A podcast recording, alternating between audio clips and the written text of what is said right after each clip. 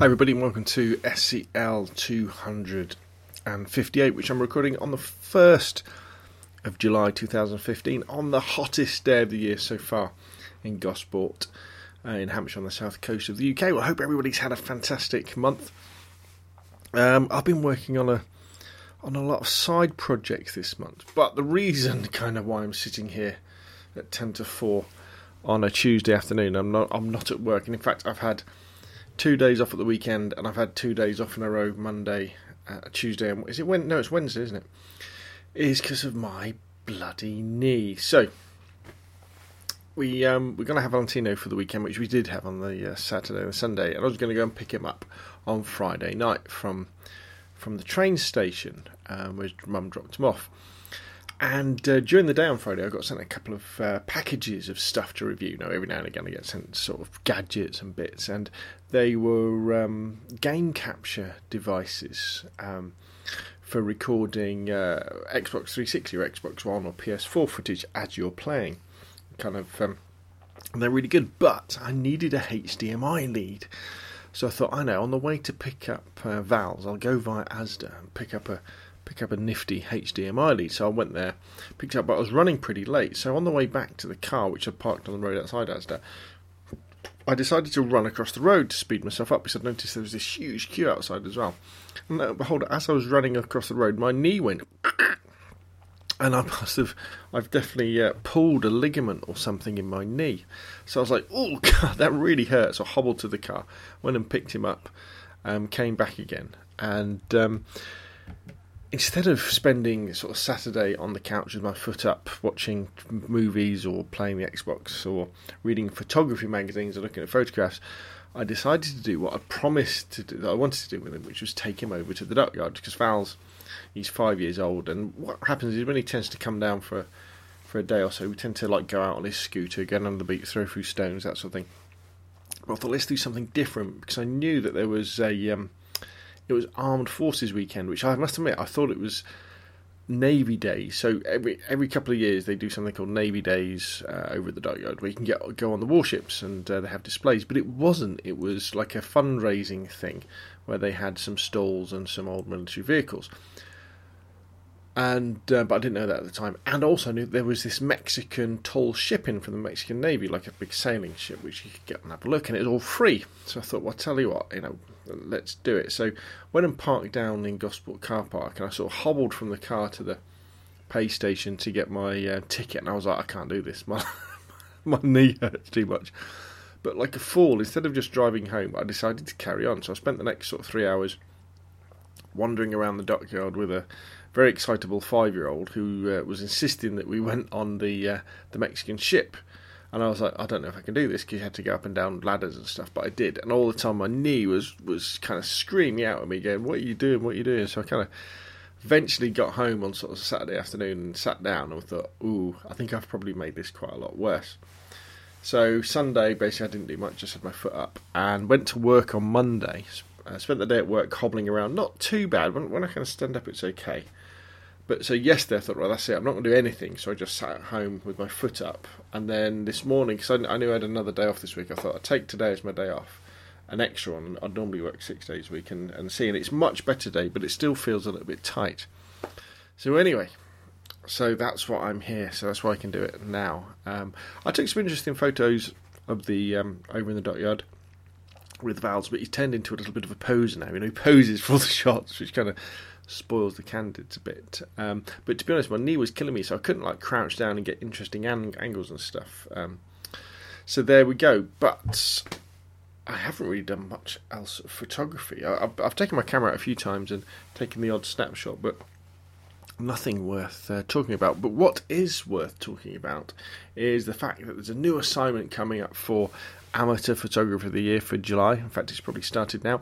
And the uh, theme for this assignment is up close macro photography, which I know is something we all tend to, to quite enjoy doing, you know. Um, and uh, if you're new to the podcast, uh, Amateur Photographer of the Year is a competition that's run by Amateur Photography Magazine, nothing to do with me, but the competition is open to amateur photographers from all over the world. Uh, as long as you're not a professional, you can uh, you can enter and they've got some nice Sigma prizes. It's free to enter.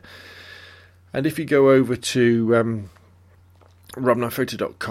and uh, what's the best? Actually, the best way is to just do a Google search for APOY, APOY 2015, and then go to round five, which is close up. It gives you, if you want to enter, you can enter there, and then there'll be a link on robknightphoto.com in the show notes for SCL 258. Um, with a link to the Flickr group. And what we do in the Flickr group is tend to post a few few images, something to do with that theme as well. And it gets us out taking photographs maybe we wouldn't do, or it gets us looking through our back catalogue of look, looking at photos that we can share and maybe stick one in the competition too. So, what do they mean, sort of close up macro? Well, you could take photos of fungi, flowers, insects, flowers and insects together, um, inside machines, food, fruit, textiles can be good. Liquids, bubbles are always good. You know, anything really up close. And this is a great assignment because it's the sort of thing you can definitely do around your house or backyard. And if you're in the northern hemisphere, there's loads of flowers around. If you want to, and insects, if you want to do that. Um, and uh, all you need to do really is think about think about colours and textures. Think about the composition um, that you might want to go with. Um, sometimes it's good to have uh, juxtapositions, you know, the soft with the hard, um, like an insect on a flower, that sort of stuff. Think about how you're going to light your subjects. You're going to go with natural light. Um, with macro photography, light can sometimes be a problem, so you might need to use a bit of flash. Um, if you're going natural, maybe you need to use a tripod to put your camera for longer exposures. Um, one thing I thought about was doing was doing some macro photography with gelled flashes. You know, where you have a a flash that's covered with a blue filter, a flash that's covered with a red filter, and you could do all sorts of cool stuff. Um, you can spray things with a fine mist of water, especially flowers and plants. They seem to look a lot better if you do do that with sort of fine mist of water. Um, but you've just got to watch out for specular highlights. You know, the really bright highlights that, that blow themselves out when you do that.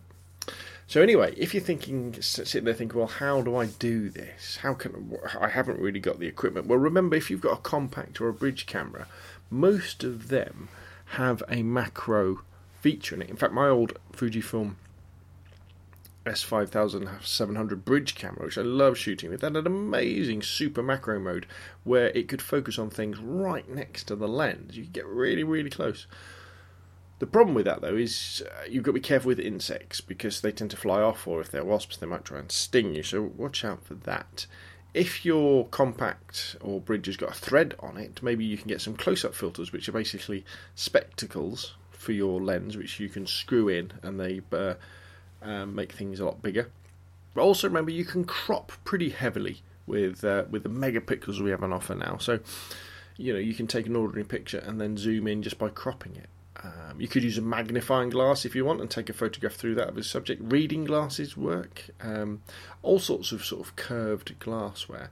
And always remember with these things that sharpness isn't everything. Often when we're working with macro, we are working with small depths of field, and you know people talk about focus stacking, and all this sort of stuff, which you can do to get everything sharp. But often, where the interest really lies is when you fo- when you start to mess around with the out of focus areas.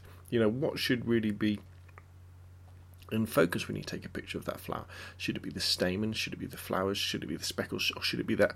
There's a great example on the Apoy website where there's a there's a little spy, a little I think it's an aphid on a rose or something. This little green aphid against a red or pink rose. It looks really amazing.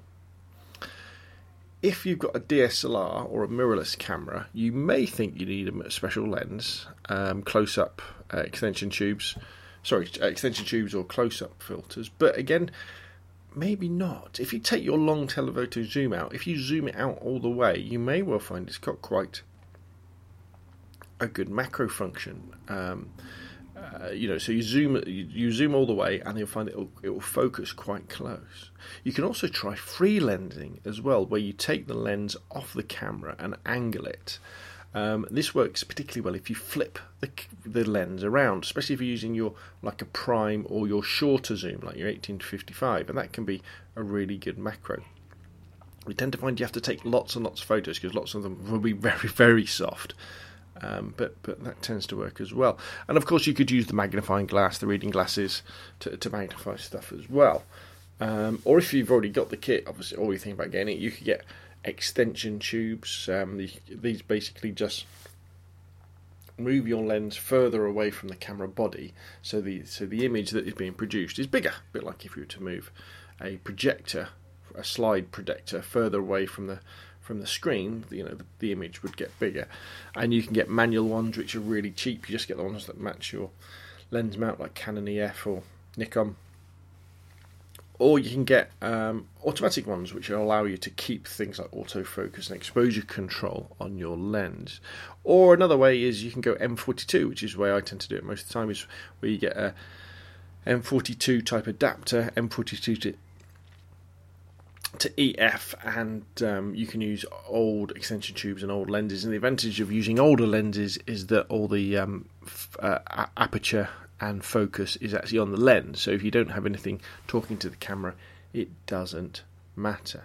But as I say, uh, you can also try glasses, spectacles, um, magnifying glasses. Think about, um, you know, like when you've got a really shiny spoon, how the different sides of the spoon affect whatever they're reflecting in different ways. So, so you can have a play with that. And obviously, you can go back through your back catalogue for inspiration and also, you know, if maybe I think that's probably what I will submit. I'll submit, submit an old photo to Apoy like that. So there we go. A bit of a short podcast this time, but I'm very keen just to, to get one out because I know it's been a month since the last one, and I show you SCL isn't dying. It's just I've got so many other things on at the same time that um, but I always try and do it at least once once a month because I really appreciate everybody downloading and listening to me talking and taking part in the Flickr group, looking at robknightphoto.com and uh, sending me the emails. I love getting emails of people. You know, if you've got any ideas or even if you just want to say hello, just drop me a line scalespeeder at gmail.com. Um, it's great hearing from people from all over the world.